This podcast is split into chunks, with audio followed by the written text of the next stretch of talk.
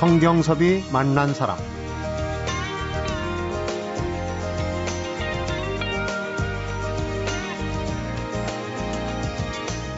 비타민을 복용해야 한다는 건 알지만 다양한 가격대와 종류 때문에 어려움을 겪는 소비자를 위해 올바로 선택할 수 있는 내비게이션을 제시하고 싶었습니다. 성경섭이 만난 사람, 오늘은 영양제 119의 저자 정비환 약사를 만나봅니다.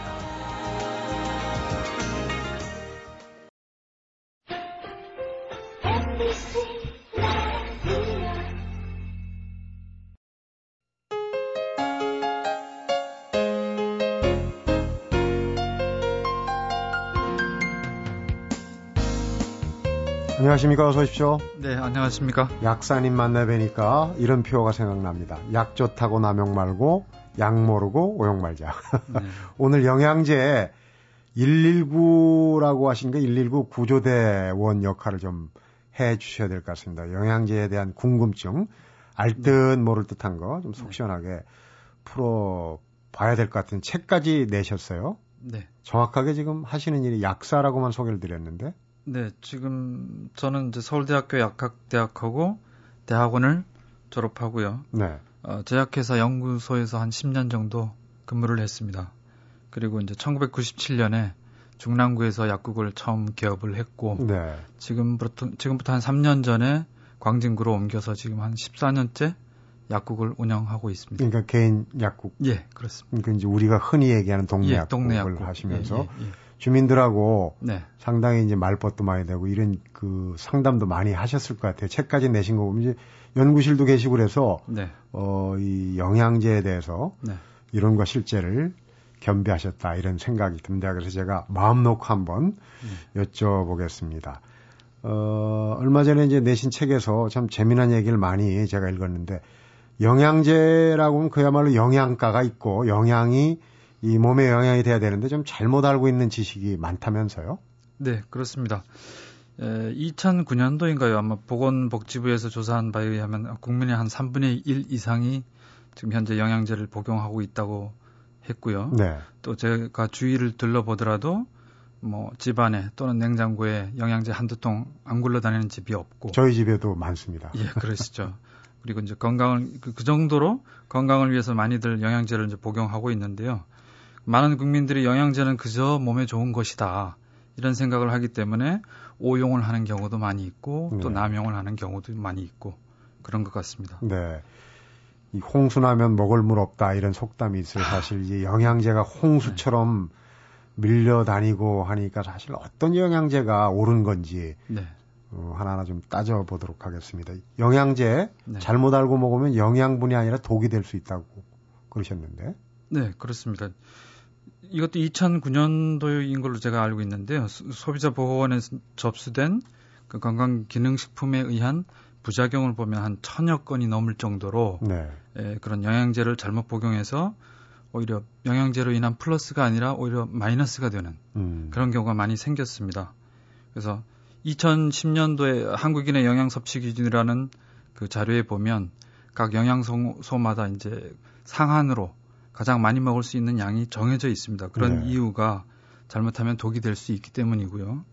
그다음에 건강 상태에 따라서는 어느 경우에는 득이 되지만 또 어떤 경우에는 독이 되는 경우가 있기 때문에 그것도 주의를 해야 되는데, 예를 들면 당근에 많이 들어있는 그 베타카로텐이라고 하는 성분은, 네. 뭐 항산화제로 여러 가지로 쓰이는데 흡연하는 사람이 이 베타카로텐을 하루에 20ml 이상 먹으면 오히려 폐암 발생이 증가한다. 아. 이런 결과가 뭐 널리 알려져 있습니다. 그 이제 아주, 네. 극단적인 예네요. 그렇죠. 영양이, 예. 아니고 독이, 예. 될 수 있다. 네.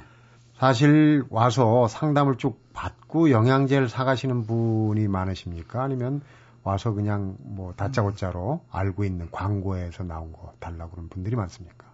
아무래도 직접 지명을 해서 구입하시는 분들이 많죠. 예. 아무아무 영양제 주세요. 그렇죠. 예. 다짜고짜로 그렇게 얘기하시면 좀 속이 답답하시겠어요? 답답하다기보다 이제 안타깝다는 생각이 많이 들고요. 네. 특히 이제 정말 자신의 이제 나이에 따른 뭐 생리 상태나 성별에 따른 특징이나 또 각자의 그 식생활 그런 거에 감안하지 않고 또 생활 습관을 고려하지 않고 그저 광고에 나왔기 때문에, 네. 찾는 사람이 이제 많이 늘죠. 그런 경우에는 좀, 아, 이 사람한테는 이것보다는 다른 것이 필요할 것 같은데, 이런 안타까움이 많이 들죠. 그럼 영양제 119 네. 네. 구조활동에 본격적으로 한번 들어가 볼까요? 네. 이 우리도 사실 영양제를 복용을 하면서 좀 네. 걱정은 해요. 이게 양이 맞는지, 또 이게 네. 뭐 내가 필요한 건지 네. 어? 이런 걱정을 많이 하는데 네. 어떻습니까? 이 연구실에도 계시고 네. 또 이제 현장에서 약국도 운영하시면서 느끼는 가장 큰 오해, 잘 못 알고 있는 건 어떤 게 있습니까? 뭐 여러 가지가 있습니다. 여러 가지가 있고 주로 그런 건강이나 영양에 대한 오해는 제 사장에서 이제 한 23가지 정도를 네. 적었습니다. 근데 그 중에서 이제 요즘 들어서 좀 시의성이 있다고 하면 천연 비타민은 무조건 안전하다, 뭐라는 생각이라든가, 그 다음에 엽산에 대해서 함량을 잘못 알고 있는 경우 굉장히 많습니다. 많고, 그 다음에 웅담 성분이라고 하는 UDC가 간에 좋다.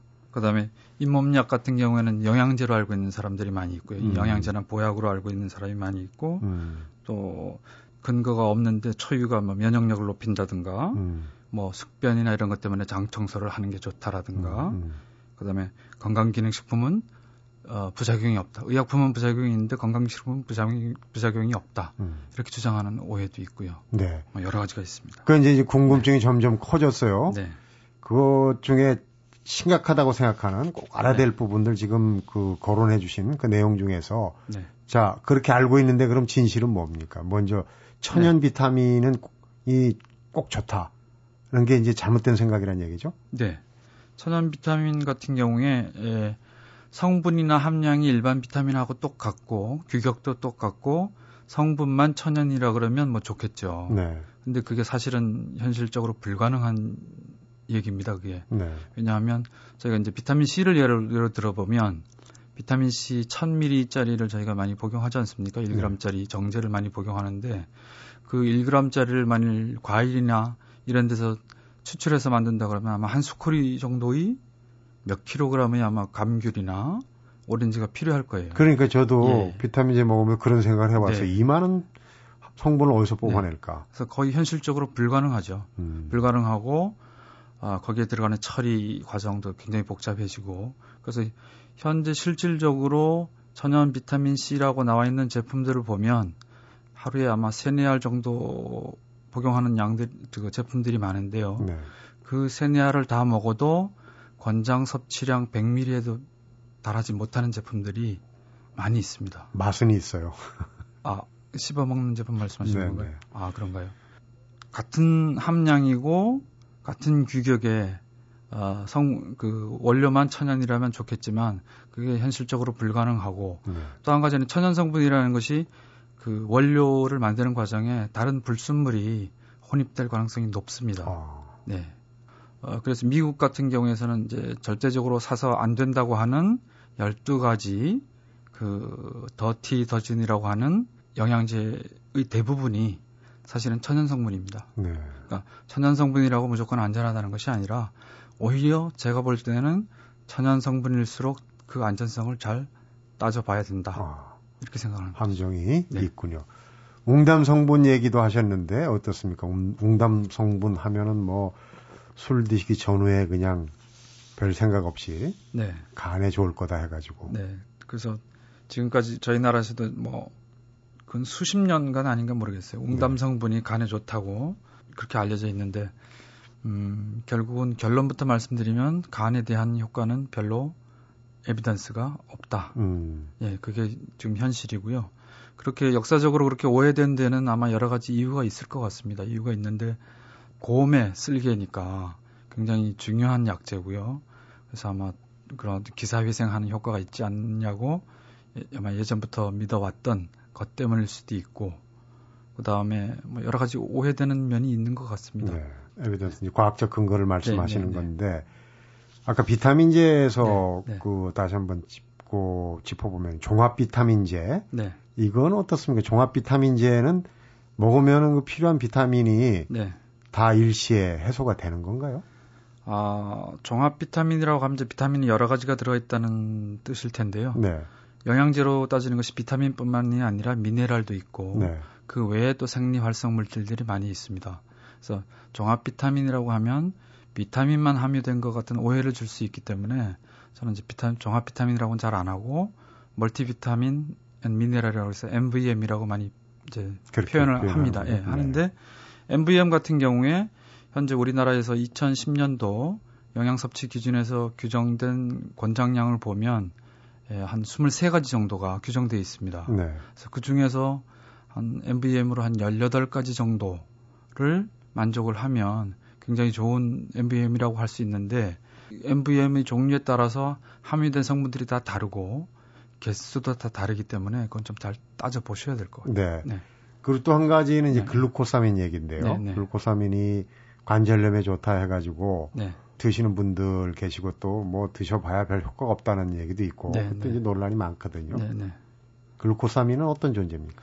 글루코사민은 이제 아미노당이라고 하는 성분으로서 그 관절에 있는 연골이나 활액이라고 하는 뭐 윤활유 같은 역할, 연골 같은 쿠션 같은 역할을 하는 그런 조직을 이런 원료 물질입니다. 성분이 같다는 얘기죠? 예, 그런 물질인데 중요한 것은 그 글루코사민이 황산염도 있고 염산염도 있는데 황산염에 대해서는 오래 복용해도 별 부작용이 없고 관절에 대한 효과가 있다. 이렇게 밝혀져 있습니다. 황산글루코사민. 네, 황산글루코사민. 네. 약국에서 의약품 영양제로 판매하거나 또는 정형외과 같은 데서 처방이 나오는 경우도 있습니다. 네. 그것은 다 황산글루코사민이고요. 그다음에 건강기능식품에는 황산도 일부 있지만 아마 염산글루코사민이 많은 것으로. 네. 염산글루코사민이 문제가 되는 이유는 염산글루코사민은 위장장애 때문에 오래 먹지 말라고 권장을 하고 있는 제품이고요. 잇몸치료제 얘기를 하셨나요? 잇몸치료제 실체에 대해서 네. 잘못 알고 있다. 잇몸치료제라고 알고 계신다 그러면 뭐 반 정도는 제 생각에는 맞는 것 같아요. 네. 근데 요즘 광고 영향 때문인지 그걸 영양제나 보약으로 알고 계신 분이 많이 있습니다. 그래서 평소에도 그냥 꾸준하게 먹으면 잇몸이 튼튼해진다. 이렇게 오해를 한 분들이 많이 계세요. 그런 어떤 잇몸에 염증이 있거나 통증이 있거나 그다음에 붓기가 있을 때 염증을 가라앉히는 효과나만 있을 것으로 소염제 네 소염제 효과는 있을 것으로 생각되지만 영양제로 장복을 하거나 이렇게까지 할지는 좀 무리가 있지 않을까 그런 생각을 합니다. 네. 네. 또 한 가지 나오시면 네. 꼭 제가 여쭤보려고 그런 네. 게 블루베리가 네. 눈에 좋다 그래가지고 우리 제작진들 네. 회의할 때마다 블루베리를 네. 요거트를 자주 먹는데. 책에 보니까 또 블루베리가 그 블루베리가 네. 아닌 블루베리라고 그러셨어요? 아니요. 블루베리가 아니라 빌베리. 빌베리라고 하는 이제 블루베리랑 비슷하지만 학명도 비슷하고 모양도 비슷하지만 전혀 다른 물질인 빌베리라고 하는 것이 따로 있습니다. 네. 따로 있는데 그 빌베리의 추출물에 대해서는 눈에 대한 효과가 밝혀져 있고요. 그래서 그 심지어 저희 국내에서도 그 빌베리 X가 그 안과에서 처방용으로 처방되기도 하고 또 약국에서 일반 그 눈 영양제로 판매하는 경우도 있습니다. 네, 블루베리 같은 경우에는 그런 처방용 의약품은 물론이고 국내에서는 아직 건강기능식품으로도 인정이 되지 않은 그냥 식품입니다. 식품. 그러면은 블루베리라고 하는 거는 그냥 이제 과일이네요. 뭐 눈에 좋다 하는. 네, 네. 그런 거하고는 직접 연관이 없는데 오해를 할 수 있다. 그런 얘기네요. 성경섭이 만난 사람, 오늘은 영양제를 제대로 알고 먹자는 취지로 영양제 119를 책을 내신 약사 정비환을 만나보고 있습니다.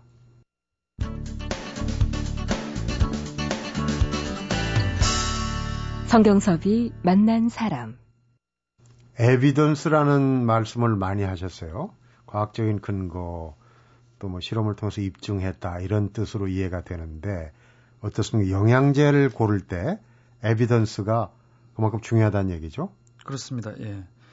에비던스는 이제 우리말로 하면 근거나 뭐 증거 이런데 그런 것을 이제 번역할 수 있는 단어입니다만은 제가 제 책 영양제 119에서 굳이 에비던스라고 표현한 것은 어떤 막연한 근거가 아니고 어떤 예를 들어 이 영양제를 먹을 것인가 말 것인가 그런 것을 판단할 수 있는 결정적인 근거, 팩트란 뜻으로 에비던스라고 그냥 쓴 것입니다. 그러니까 이제 영양제라고 해서 다 같은 게 아니란 얘기인데, 어떻습니까? 이제 약학에서도 보통 영양제 하면 그 뭉뚱그려서 일반인들이 얘기를 하지만은 좀 구분이 있다고 그래요. 네, 어떻게 있습니다. 구분을 하는지. 영양제로 이제 국내에서 시판되는 영양제는 첫째 이제 의약품 영양제가 있고, 그 의약품 영양제는 원래 이제 질병을 치료하거나 예방하기 위한 목적으로 이 허가가 된 것입니다. 입증이 된 것이고요. 아무래도 좀 까다롭겠네요. 그렇죠. 만드는 과정이 굉장히 까다롭고 규격도 까다롭고요.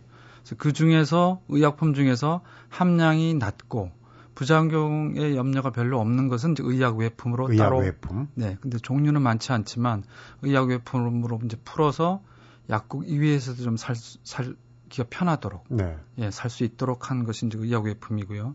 반면에 건강 기능 식품 같은 경우에는 이 기능성이라는 것을 표기할 수 있도록 해서 일반 식품하고 이제 구분을 하는 것입니다.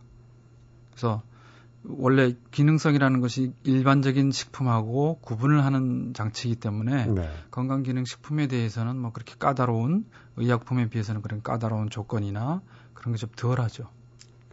우리가 그러니까 이제 국내에서 의약품, 의약외품 또 일반 건강기능식품을 뭐 구분하지 않아도 어느 정도 이제 말하자면 약품 유통에 어떤 규제가 되는데 외국에 갔을 때가 문제인 것 같아요. 그러니까 그런 걸 구분하지 않고 사서 말하자면 적절하게 이 먹지 않을 수 있는 좀 잘못될 수 있는 그런 경우가 생길 수도 있지 않습니까? 외국에서 들여오는.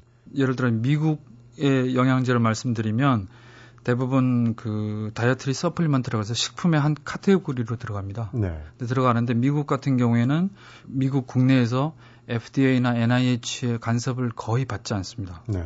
그래서 뭐 메이커가 자기 마음대로 거의 무한대로 만들 수 있기 때문에 성분들이 다른 나라에서는 보통 의사의 처방이 있어야만 쓸 수 있는 성분들 그런 것들이 뭐 스테로이드라든가 또 체험제 같은 요hin빈이라든가 이런 것들이 그냥 마켓에서 그냥 팔리고 있습니다. 네. 그런 경우에는 그런 제품을 어떤 의사의 그 상담이나 이런 것 없이 복용하게 된다 그러면 오히려 건강을 해칠 수 있고요.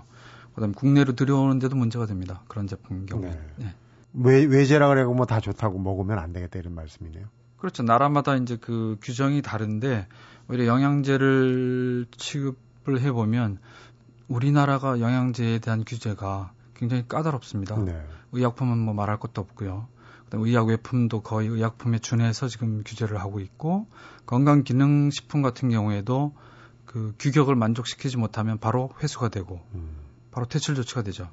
미국 제품 대부분 이제 저희 우리나라 사람들이 먹는 영양제가 미국의 그 서플리먼트인데 보면은 미국의 서플리먼트 같은 경우에는 뭐 FDA나 NIH에서 전혀 타치를 하지 못하기 때문에 제가 이제 그 영양제에 대한 미국 영양제에 대한 뉴스레터를 가끔 받아보는데 심심찮게 0%짜리 제품들이 많이 있습니다. 함량이 전혀 안 들어있는. 그런 것들이 실제로 마켓에서 팔리고 있는 것이죠. 무늬만 영양제네요. 그렇죠. 쉽게 얘기하면. 뭐 20%짜리, 30%짜리 이런 것도 부지기수. 네. 나오신 김에 이제 영양제를 섭취하는 방법에 대한 일반적인 얘기를 좀 들어보도록 하겠습니다. 영양제는 이 식전 식후 음식을 먹기 전후 구분을 해서 먹어야 되나 어떻습니까? 공복에 먹어서 흡수가 잘 되는 영양제는 엽산이라든가 철분, 그다음에 이제 일부 유산균제제 이런 경우에는 식전에 먹는 것이 더 효과가 좋다고 되어 있고요. 식사 후에 먹는 영양제는 주로 지용성 비타민인 비타민 A, D, E하고 그다음에 필수 지방산 중에서 그 기름 성분인 오메가3 같은 것은 식사 후에 먹어야 림프를 통해서 같이 흡수가 되기 때문에 음식 중에 기름이 흡수될 때 같이 흡수가 됩니다. 그래서 흡수율이 높아지고 칼슘 같은 경우에는 식사 후에 복용하는 것이 흡수율도 높여주고 부작용도 줄여주는 것으로 그렇게 돼 있습니다.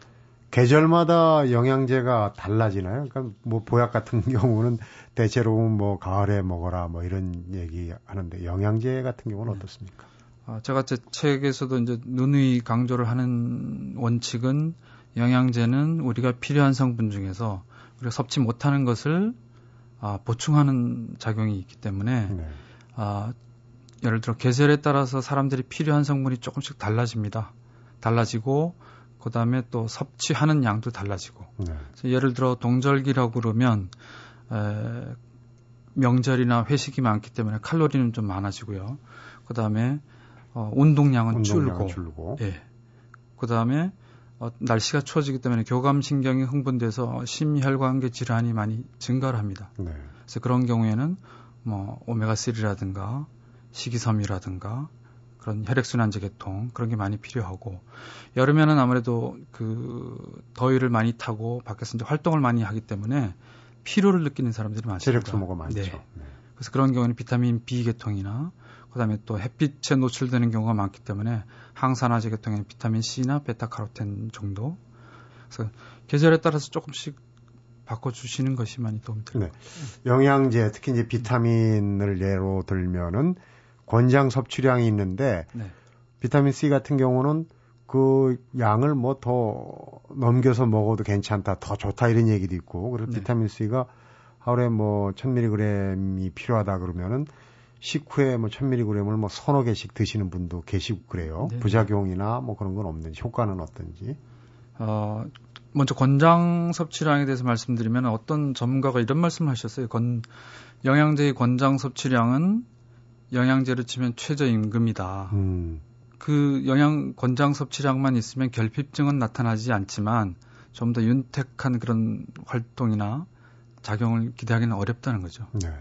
실제로 여러 가지 에비던스에서 보여주는 그 우리가 먹었을 때 많이 도움이 되는, 물론 상한량을 넘지 않는 한에서 네. 그 에비던스를 따져보면 보통은 권장 섭취량보다 훨씬 많고 상한량보다는 적은, 그 중간에 이제 걸쳐 있죠. 네. 그러니까 이제 상한량이 있긴 있는 거네요. 있습니다. 너무 많이 섭취를 하면은 문제가 되는. 그리고 비타민 C 같은 경우에는 권장 섭취량은 이제 100ml 정도고요. 상한량은 2g입니다. 2,000mg. 네. 근데 뭐 국내에서도 일부 뭐 그 전문가라고 하시는 분들은 하루에 6g을 권하시는 분도 있고, 심지어는 20g까지 권하시는 분도 있습니다. 네. 근데 뭐 2g 이상을 복용을 하게 되면 어떤 설사라든가 위장장애를 비롯해서, 더 겁나는 것은 신장에 돌이 생기는 신장결석. 예. 그 경향이 높아지고, 그걸로 인해서 신장 출혈 같은 것이 늘 수 있다고 되어 있고요. 특히 신장결석의 경험이 있었던 사람은 비타민C를 1g만 먹어도 그 재발률이 40%가 높아진다. 네. 이런 연구 결과가 있기 때문에 상한량 이상 복용하는 것은 전 개인적으로 절대 권하지 않습니다. 그러니까 이제 영양제라도 네. 사실은 개인의 조건에 따라서 상당히 그 네. 위험할 수도 있고 하는 그런 부분이 있군요. 이런 걸 좀 잘 네. 따져서 먹어야 되는데, 사실 우리는 그런 거에 대해서 좀 안이하게 생각한 게 아닌가 생각이 듭니다. 성경섭이 만난 사람, 오늘은 영양제 선택 기준을 위해서 남다른 노력을 하고 있는 정비환 약사를 만나보고 있습니다.